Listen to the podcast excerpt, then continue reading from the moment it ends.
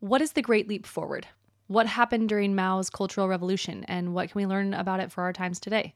How does Mao's cult of personality form, and why does it matter? How did Mao affect China and the way it interacts today? We will learn the answers to these questions and many more in today's episode, part two of the last 100 ish years in China. Welcome to Wiser World, a podcast for busy people who need a refresher on all things world. Here we explore different regions of the globe, giving you the facts and context you need to think historically about current events. I truly believe that the more we learn about the world, the more we embrace our shared humanity. I'm your host, Ali Roper. Thanks for being here.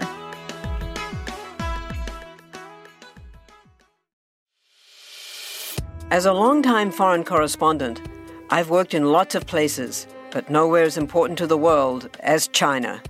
I'm Jane Perlez, former Beijing bureau chief for the New York Times. Join me on my new podcast, Face Off US versus China, where I'll take you behind the scenes in the tumultuous US China relationship. Find Face Off wherever you get your podcasts. Welcome back. This should go without saying, but if you haven't listened to part one of the last 100 years in China, you should definitely go back and do that. I use words and vocab in this episode that will not make sense without that foundational knowledge. And I also want to add that some of the material in these episodes is really heavy.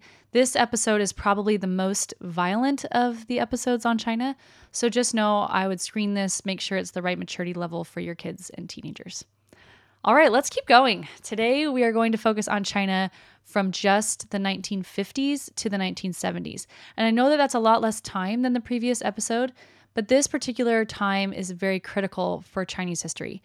And these two movements that we're going to discuss, I think they deserve their own episode. There's a lot on these two movements. So at the end of episode one, we were at the point where Mao Zedong and the communists have taken over mainland China they call the country the People's Republic of China or the PRC, which it's still called today.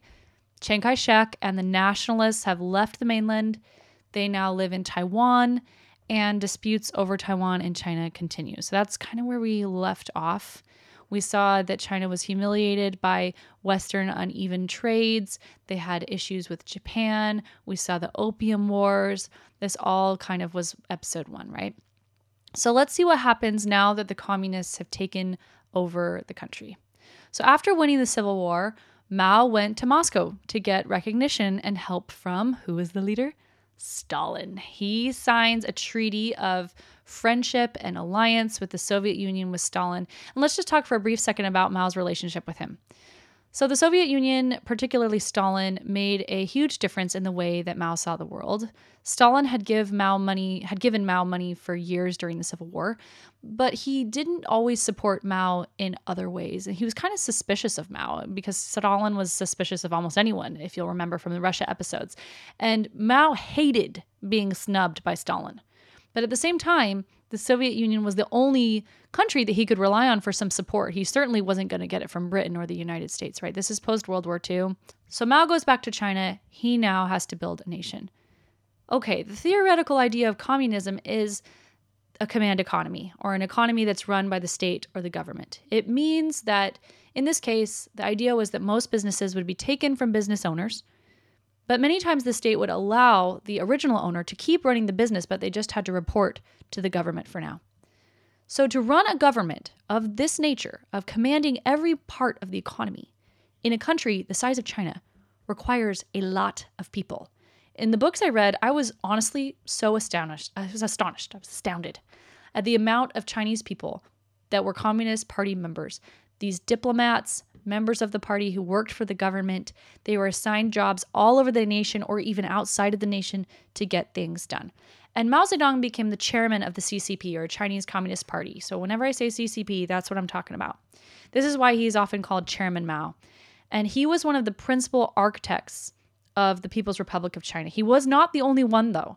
There were many other important leaders during this time, but we're going to talk mostly about Mao because in these next 20 years, he is a major forefront figure and is very important. So, the first step that the communists had to take was to take control. China had been mayhem for a long time, and the goal of the communists was to create a strong, modern industrialized China. No more backward, no more behind. They created a new political structure. There was a Communist Party branch in every city and town. People were organized into work units, and the government had direct control over their lives. So many intellectuals and scholars wanted to work for the government. In one of the books that I read, both the author, her mother and father, worked for the Communist Party as specialists and translators. They could speak multiple languages. They would go to Moscow. They would go to parts of Eastern Europe. Many of these intellectuals had come from wealthy families. And it was beginning to be seen poorly to be rich because remember that the Communist Party won the Civil War based on this idea of championing the poor, right? So to be rich was not viewed positively by the Communist Party. So these rich, these intellectuals that were coming from wealthy families, they would denounce their families, never speak to them again. And if you had a rich background, you were not given very important jobs in the Communist Party at this time. But they needed the intellect of these people to start getting the ball rolling, right? So, right from the start, the Communist Party sets up a, and I quote, campaign to suppress counter revolutionaries. Land is taken away from the rich, it's given to the poor. They encouraged farmers to overthrow their former landlords in exchange for plots of land. So they were encouraged to use violent means. They were even given quotas for how many people to denounce and humiliate, beat, even kill. And the, pe- the peasants' hatred of anyone rich was whipped up by the Communist Party, which wasn't probably very hard to do. They had this commonality like, let's get the masses of peasants who are angry with the rich to take out the rich and they actually had killing quotas. The idea was one per thousand, but in many parts of the country, it was more than that. Entire villages were razed to the ground. School children as young as six were accused of spying for the enemy or counter revolutionaries, capitalists, tortured to death. By the end of 1951, it is said that close to 2 million people had been murdered, sometimes very publicly. Right off the bat, the Communist Party comes out swinging. Here's an interesting quote from a book that I read written by a historian who spent years and years going through Communist Party data. Violence was the revolution, but it needed to be inflicted only occasionally to be effective. Fear and intimidation were its trusted companions, and they were widely used. People were encouraged to transform themselves into what the communists called new people. Everywhere, in government offices, factories, workshops, schools, and universities, they were re educated and made to study newspapers and textbooks, learning the right answers, the right ideas, and the right slogans. End of quote. All right, so the violence didn't actually, it kind of abated after a few years, but thought reform never ended. People were taught to scrutinize their every belief. If they have any kind of rich mindset, they needed to conform again and again. There was assembled crowds or study sessions and they were always strictly supervised and people were asked to write confessions or denounce their friends or justify what they did in the past during the civil war. And one victim of this called it a carefully cultivated auschwitz of the mind. Very interesting. So the idea again was to get the peasants trust put them in power right from the start denounce wealthy people and right at this time was the Korean War, and China took the stance of resist America, support Korea, or North Korea in this case. So Mao supported the North Koreans. Another quote for you it says, Yet much of the regime of Mao was founded on more than mere violence and intimidation. The history of communism in China is also a history of promises made and promises broken. The communists wanted to woo before they could take control. Like Lenin and the Bolsheviks, Mao achieved power by promising every disaffected group what they wanted most land for the farmers, independence for the minorities, freedom for the intellectuals, protection of private property for businessmen, higher living standards for the workers. The Chinese Communist Party rallied a majority under the banner of the New Democracy, a slogan promising cooperation with all except the most hardened enemies of the regime. Under this facade of a united front, a number of non communist organizations co opted into the Communist Party, and they remained under the leadership of the Communist Party. In this way of wooing, the Communist Party government enacts a new marriage law, which actually reduced the demands on women. They outlawed foot binding, which, if you don't know what that is, it basically was done for a very, very long time in China. They would break a woman's foot, keep it very small, and it was considered beautiful in China to have small feet as a woman, but it would severely limit their physical mobility. And the pictures are horrific if you want to go check them out. But the Chinese communists did away with this and they championed the idea of marriages not being arranged and that women could now divorce their husbands. So during these early years, there are some positives, right? Life for Chinese women did improve and many women did join the Communist Party. But unfortunately, one by one, these promises were broken, and Mao was a master of, of strategy.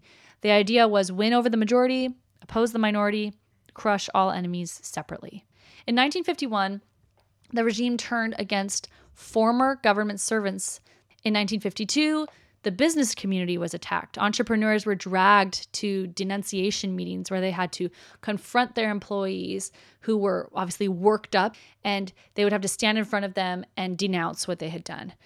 And then a new legal system inspired by the Soviet Union took place and free speech was cut off in 1954. The communists took control over the farmland, saying that they would make it more productive. And these collective farms began to be developed and peasants began to work for the government and they began to control every aspects of ag- every aspect of agriculture. So no personal tools or animals, all belonged to the government, everything was shared. Of course there were people who resisted this. But the bureaucracy was stronger than they were at the time. So very quickly, because of these collective farms, the crop output dropped and farmers had a third less food than the year before by 1956, so again, 1949 is when the communists took over. So, not very much long after, absolutely everything was collectivized and nationalized. So, farmers even lost their freedom of movement. Of movement, they were compelled to sell their grain at state prices that were mandated by the state, and the communist leaders in the villages ruled over them. Again, they became laborers at the beck and call of someone else. This is something that I think is very interesting the theoretical idea of communism is that everybody is equal, right? And it is supposed to benefit the poor, the theoretical idea.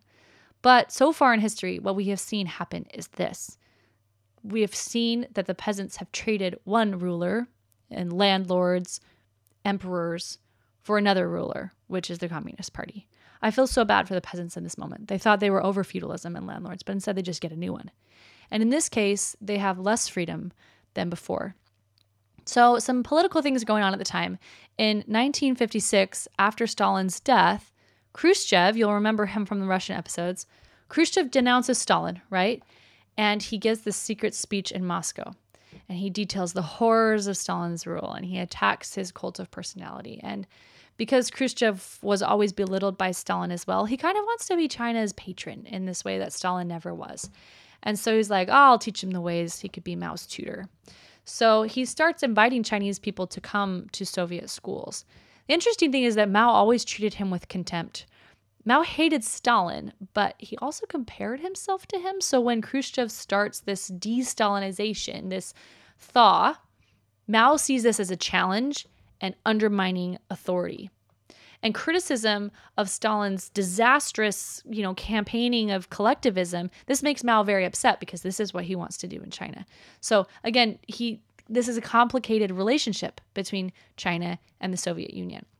And when the Hungarians rose up against the Soviet Union in this major uprising that was violently suppressed by Moscow, the communists start around the world start getting pretty nervous and Mao is in this group. They're worried that if the Soviet Union can't control its people, then maybe we can't either, right? So Mao actually sends out an initiative in China called the Hundred Flowers Campaign, where he basically starts encouraging criticism from his scholars in kind of an effort to let them voice their concerns because he's like, I want to stay in power, so maybe I got to listen. But this does not last hardly at all. It lasted barely a few months. And then he makes this massive U turn and begins camp- condemning the very people that he gave the right to speak up. In 1957, Mao targets intellectuals. So again, he starts eliminating all opposition ethnic minorities, religious groups, farmers, artisans, entrepreneurs, industrialists, teachers, scholars, doubters, even people within the party himself. He sends over half a million people to the gulag. The party unites behind the chairman, and by the end of 1957, he says, the east wind will prevail against the west wind. And he basically says China is going to overtake Britain in the next 15 years in terms of economic production. And he starts this movement to move China forward into the next age. In 1958, Mao becomes very impatient that China isn't growing fast enough. And so he launches a program called the Great Leap Forward. And the goal was to increase China's production since, again, it was very rural. So Mao says it's only going to take 15 years to industrialize China. Like these Western nations, we're going to industrialize it and we're going to ch- take on agriculture. There was a complete frenzy to produce more steel and people were required to offer their pots and pans and tools and doorknobs and window frames to feed these backyard furnaces, which would not produce the quality of steel needed. And then they were useless. And there's these pictures of people hauling their kitchen stuff to the fires. And I can't help but wonder what did they use to cook with their food after that? But in spring 1958, he also launches a massive water conservancy campaign, which launched for hundreds of millions of ordinary villagers were compelled to work for weeks on end on these remote projects, often without sufficient rest and food. And they also required large administration units in the countryside. And so they took these farm collectives and they brought them together to make these gigantic people's communes. And they would include over 20,000 households in these gigantic people's communes. And life in the commune was very military like, communal dining, so everyone dined together, no more private kitchens. The children were cared for in a boarding school, boarding kindergartens. Some communes had male housing and female housing. There was no family life, just work. And as one researcher and historian put it, I thought this was very interesting. A work point system was used to calculate rewards while even money is abolished in some communes. Instead of making money, you earned points, calculated according to a complex system based on the average performance of the team as a whole, the job carried out, the age and gender of each worker. At the end of the year, the net income of each team was distributed among members according to need. And the surplus or the extra was divided according to the work points that each had accumulated. Want to learn how you can make smarter decisions with your money? Well, I've got the podcast for you. I'm Sean Pyles, and I host NerdWallet's Smart Money Podcast. On our show, we help listeners like you make the most of your finances. I sit down with NerdWallet's team of nerds, personal finance experts in credit cards, banking, investing, and more. We answer your real-world money questions and break down the latest personal finance news the nerds will give you the clarity you need by cutting through the clutter and misinformation in today's world of personal finance. We don't promote get rich quick schemes or hype unrealistic side hustles. Instead, we offer practical knowledge that you can apply in your everyday life. You'll learn about strategies to help you build your wealth, invest wisely, shop for financial products, and plan for major life events. And you'll walk away with the confidence you need to ensure that your money is always working as hard as you are. So turn to the nerds to answer your real world money questions and get insights that can help you make the smartest financial decisions for your life. Listen to NerdWallet's Smart Money Podcast wherever you get your podcasts. What's something you learned in history class that you feel wasn't the whole truth? Better yet, what's something you didn't learn at all that was omitted completely? That's what I'd like to call redacted history. I believe that all history, no matter how good or bad, needs to be told. There are wars, massacres, battles, and entire historical events that are just not in our school's history books. Have you ever heard of Mary Bowser? I didn't think so. My name is Andre White, the host of the Redacted History Podcast, the place where history's forgotten events, heroes, and villains get their story told, one episode at a time. So come huddle around the campfire with me and get ready to hear the stories that you were robbed of. And get comfortable. We're going to be here a while. The Redacted History Podcast Real History Never Dies. Stream the Redacted History Podcast on Apple Podcasts, Spotify, or wherever else you get your podcasts. Okay, so think about the last time you had to do a group project in school and how that went. Now imagine that on a scale of millions of people. The amount of issues that happened are astonishing. People were desperate to hide anything that was uniquely theirs. And like little things, like the tools were collectivized, right? So they became fought over. They were mistreated. Tools that used to last 60 years now lasted one to two years. No one had to care for it because it wasn't theirs. There was no pride in ownership. And then in industries, we've talked about agriculture a little bit. In industry, even greater output targets were given to these factories or foundries, these workshops, mines, power plants all over China. They were given quotas. And the machinery was so poorly maintained and received this relentless maltreatment. And so, as everyone worked so feverishly to produce these quotas, like a mountain of sub- substandard goods started to accumulate. So, the products that they were making were horribly made, they were just crap. Half of the knitwear, half of the cotton goods were defective. The Shanghai clocks were sounding the alarm at random. There was no quality control. And so some other quotes quotes from these books I was reading was that living conditions in these factories became appalling. Like inadequate toilet facilities existed in some of the living quarters and so workers would urinate and defecate directly on the factory floor. Filth and stench permeated the pres- premises. Lice and scabies were common. Chaos reigned on the ground. Women were horribly treated. They were afraid to be without each other. Lines for Getting food were long, dorms were cramped, straw roofs leaked. Many miners had no shoes. They would go down the shafts barefoot. I could go on and on, but this great leap forward became very quickly one big giant hot mess. Many goods that were produced never actually reached a shop. They just ended up on the side of the road because they weren't um, being produced correctly because they were trying to reach these quotas. People worked endlessly, very little rest on goods that weren't even being used. Religion was done away with in the people's communes. So churches and temples and mosques were turned into workshops and dorms. And most collectives in the farms had their own private gulag or their private punishment camp. And we'll never know how many people ended up in those prisons. It is said that villagers were routinely carried off. So in 1959, one year into this, things were looking so bad that attention was being drawn to it. And Mao turns against these local leaders down on the ground and he was upset with them because many of them were submitting inflated targets. They weren't even true because he they didn't want to die and so they were submitting information that wasn't even true. And so he is angry at them but he still continues to press for collectivization, high targets, and anyone with critical views is suppressed and then mass starvation begins to be reported. This is a quote I thought was very good. It says, As famine spread, the very survival of an ordinary person came increasingly to depend on the ability to lie, charm, hide, steal, cheat, pilfer, forage, smuggle, trick, manipulate, or otherwise outwit the state. Survival depended on disobedience, but the many strategies of survival devised by people at all levels, from farmers hiding the grain to local leaders cooking the books for the account, you know, they also tended to pro- prolong the life of the regime.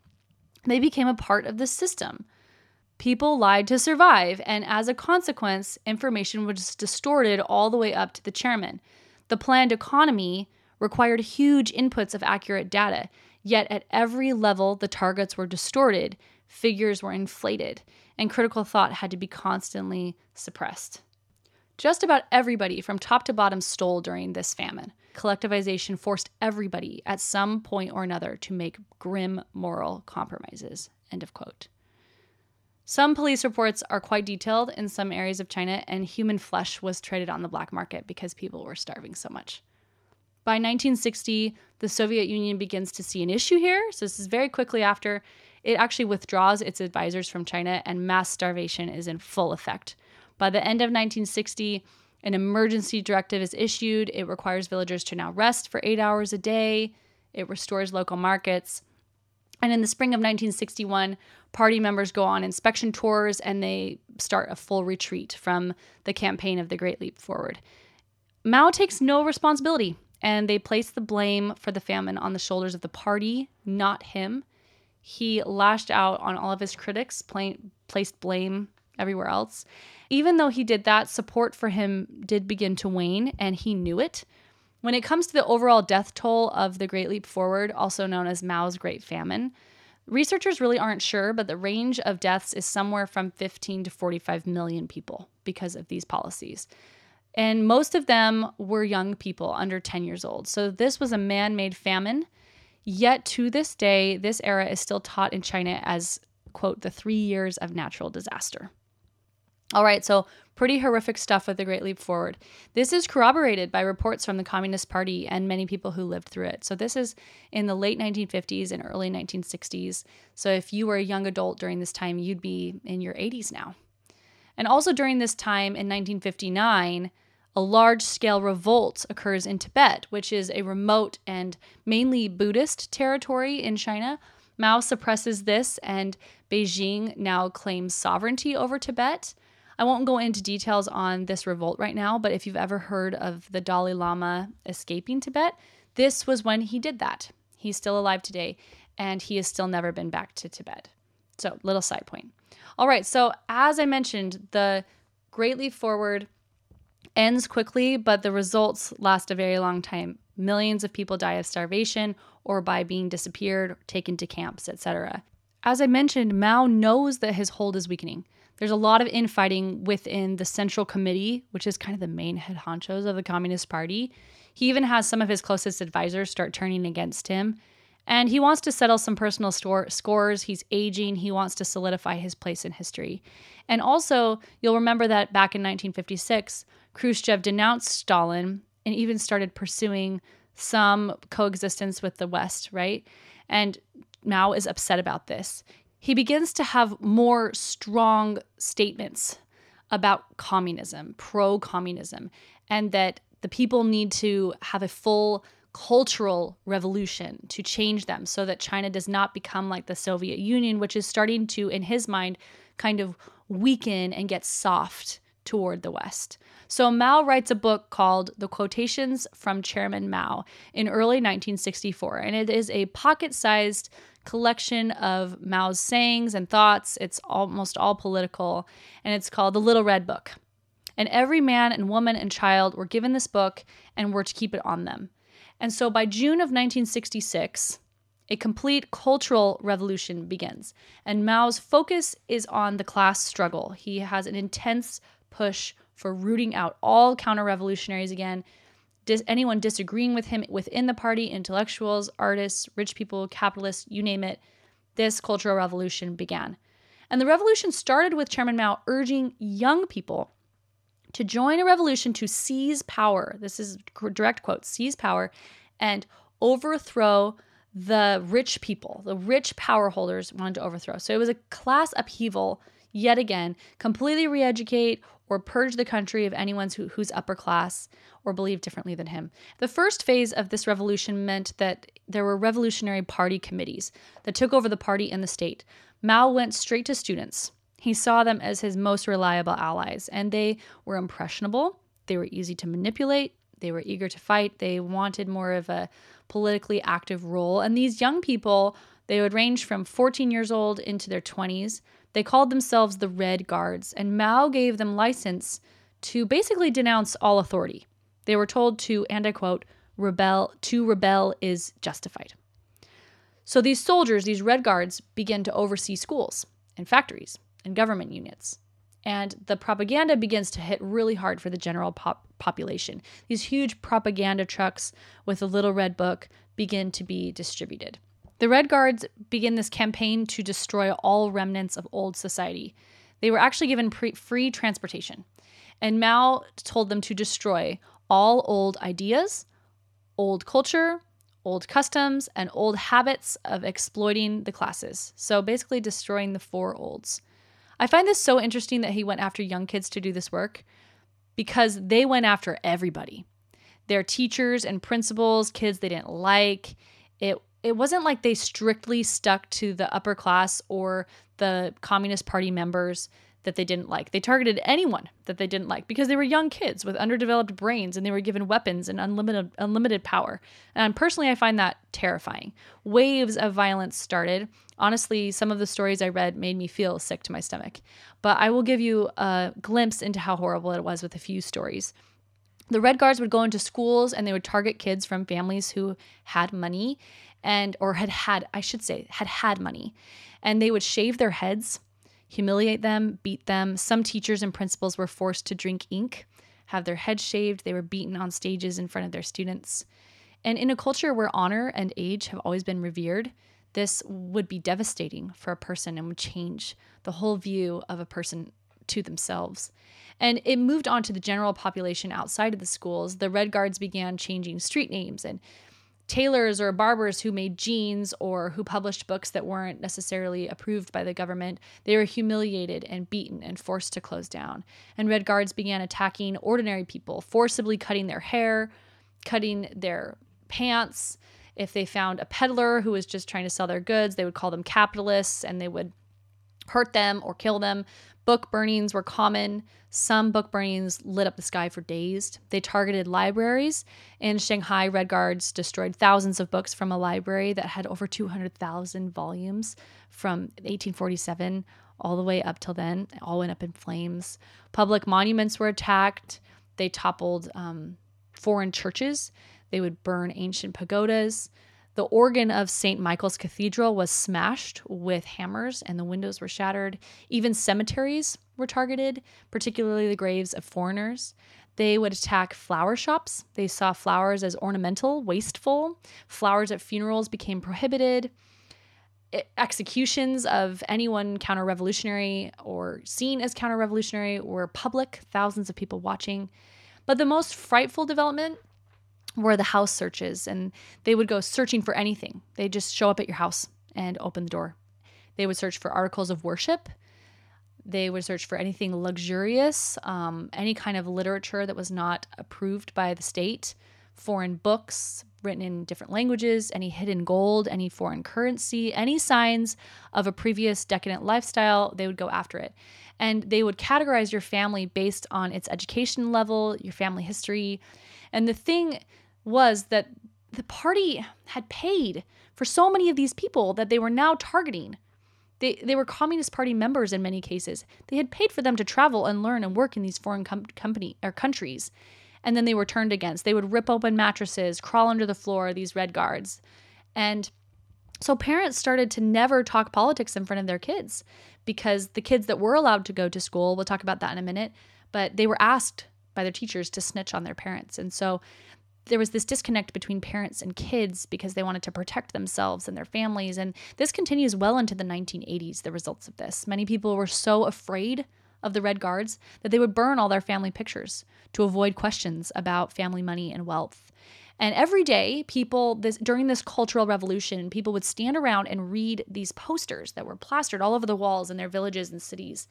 And they were usually like anonymous denunciations of particular people. There would be news bulletins on who was going to be targeted. And this is a quote I thought was very interesting. It says, Some targets of the campaigns, knowing that they would be next, they would wait in bed, fully clothed, waiting for their turn. Every night there were terrifying sounds of loud knocks on the door, objects breaking, students shouting, children crying. But most ordinary people had no idea when the Red Guards would appear and what harmless possessions might be seen as suspicious. They lived in fear. When Johann Rall received the letter on Christmas Day 1776, he put it away to read later. Maybe he thought it was a season's greeting and wanted to save it for the fireside. But what it actually was, was a warning, delivered to the Hessian colonel, letting him know that General George Washington was crossing the Delaware and would soon attack his forces. The next day, when Rall lost the Battle of Trenton and died from two colonial Boxing Day musket balls, the letter was found, unopened, in his vest pocket.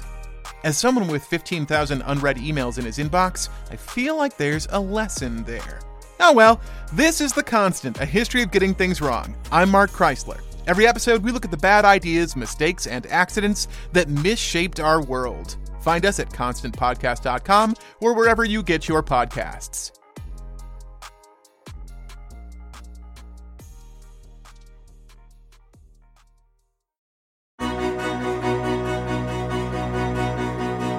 History never says goodbye, it just says, see you later.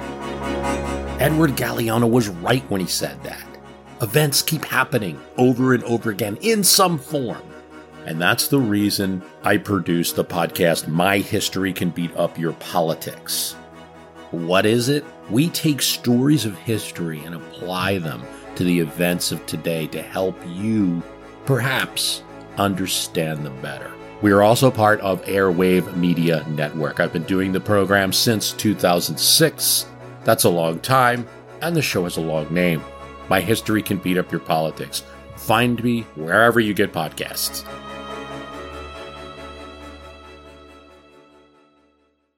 Driven by this fear, people start informing on their neighbors, right? It creates this culture within a culture that's also dangerous. Works of art, musical instruments, fancy linens, all destroyed. The amount of waste was astounding. In fact, in some factories, certain patterns that were not appropriate for this cultural revolution were just left to waste. If toothpaste bottles had like fairy princesses on them, they were not allowed to be produced anymore, all wasted. This destruction of anything old, even old within the last 20 years, it didn't last actually very long in terms of the destruction, but it had very lasting consequences. Makeup was gone. Plain clothing was preferred. Same haircut for everyone. Cheap, plain meals at restaurants. Bookstores couldn't offer anything other than the Little Red Book and other writings of the chairman or party members. Whole categories of people became unemployed. There were florists and greengrocers and fruit sellers and tanners and coppersmiths and papermakers and photographers, painters, dressmakers. The vast majority of the people who were affected negatively by this were, again, the poor people. So during this time, a cult, a personality cult of Mao also develops. And no one speak wants to speak against Mao or his ideas. People begin to pray to him, tell him their thoughts. Twice a day, they sang songs to him and would pledge allegiance to the party while looking at a picture of Mao. Slogans were everywhere like our great teacher, great leader, great commander, great helmsman. Long live Chairman Mao. There were quotes painted on the outside of buses and cars and vans, and all senses were bombarded. So while you walked down the street, there were loudspeakers reading the works of Mao, and they would just spew the same quotations, high volume, revolutionary songs, all on the radio. By June of 1967, China was in chaos. There was factional fighting, rival Red Guards began to fight each other, crime is rampant. It just, mob justice took over. It got so quickly out of hand with the violence that the revolution had to be put in retreat. And so a push for unity began to take place. By 1968, the campaign kind of cooled for the Cultural Revolution. They dimmed the loudspeakers. And later that year, there was again a cleansing of the ranks in the Communist Party. And it was absolutely terrifying for millions of people were persecuted during that time being cleansed yet again. People are resilient though, and a silent revolutions began to take place quietly as people began to pull themselves out of this destitution that had just happened to them. And they did what they could to kind of sub- subvert the planned economy. So the old world was kind of making a comeback, but it was all trying to be kept quiet. So, for example, people started selling silk kites again, and ordinary people became underground artists. And religion went underground as well. They started having little clusters of worshipers meeting together. There were house churches, and it was just privacy, all about privacy. This was not easy to have these little fragile islands of freedom, but they would just quietly worship in their home, even with this giant picture of Mao hanging over them. And folk culture also re- remained resilient, and some temples began to be rebuilt. Also, the family endured such attack during this time because these households were divided because of politics and members of the Red Guard and these senseless and unpredictable purges. And families were broken up and taken to different places. But overall, it seems as though an old code of loyalty still survived during this time. And this thaw that happened was followed by a freeze. And some reversals were made, and Mao starts to age pretty significantly. And a man named Deng Xiaoping kind of steps in more and more. And in 1979, Mao dies of natural causes, and a new era in Chinese history is born. Let's talk about the results of this revolution and how Mao is viewed today for it. State ownership channeled every person's production and living needs. Under state planning, it allowed the regime to penetrate every pore of society. It truly became, during this time, a totalitarian regime. Farm production fell during the Cultural Revolution, factory work grounded to a halt, unemployment 10xed, and during the roughly 10 years that this revolution was happening, the violence was mostly in the beginning with the Red Guards, but it, it still kept going for a while. And about 2 million people were killed, but many more lives were ruined their characters were ruined or challenged. And there was this loss of dignity and also a loss of trust in human relationships because people began to turn against each other. Also, schools stopped normal operation for a long, long time. It is said that some, by some people, that up to an entire generation didn't get a high school degree. So, how do people in China talk about this revolution? Keep in mind that many people who lived through the Cultural Revolution are still alive and well today. And so there are different perspectives on it. Some people did very well and some were crushed. The Cultural Revolution took a life on a life of its own. No, no one could have predicted or anticipated what was going to happen. If you go to China today, you will see pictures of Mao in a lot of places. I remember when I went back there in the mid 2000s, it was he was everywhere in people's houses and government buildings. But from what I read, the feelings of ordinary Chinese people toward Mao and this Cultural Revolution are pretty varied. There are long lines to view his body, which is on display in a huge square called Tiananmen Square. And some people see him as a god still. This cult of personality still continues. Others just go to make sure that he really is dead because they hated him so much. So opinions vary. Generally, he's seen as a very important leader in China who made significant contributions to the nation, but also had a dark side. He led China and his advisors and the committee led China from 1949 until 1979. And that's a very long period of time where he made significant changes to the culture and to the economy of China. Those who admire him often remember him less for the Great Famine or the Great Leap Forward or the Cultural Revolution, and instead they focus on his hand in the Long March and in winning the Civil War against the nationalists. Whew, okay, we're going to stop there. Next episode, part three, we will talk about China from 1972 ish until today. We'll backtrack a little bit from before Mao dies and we'll talk about how China has grown into the superpower that it is today. There are a million takeaways that I could talk about for this episode, but I think the main one I want to end on is I find it very interesting that as humans, we have this tendency to categorize each other and swing the pendulum very quickly. For example, here in China, we see how the poor masses were treated horribly for a very, very long time. And when they get into power, they turn on the wealthy and treat them the same or worse than they themselves were treated. It's this horrible cycle. And I think this is why we absolutely must resist the urge to villainize each other. When we do this, when we villainize each other, I think we risk extreme human damage in terms of violence, but also in terms of the way we see each other, the way we perceive ourselves. And the effects of the Cultural Revolution are still with China. Chinese people have a unique culture, especially because of what they've went through. So sometimes I think of those of us who have lived through the COVID-19 pandemic. How will this shape the way that we see ourselves and we see the world for the rest of our lives? The same goes for these people who have lived through this revolution. I think that we absolutely cannot afford to villainize each other. We just cannot afford it. So that's my main takeaway. Thank you so much for listening. Episode three is available now. I hope you go give it a listen. If you learned anything from these episodes, please share, review the podcast. I'm so grateful. Um, you're helping me grow. So thank you, thank you. And let's go out and make the world a little wiser.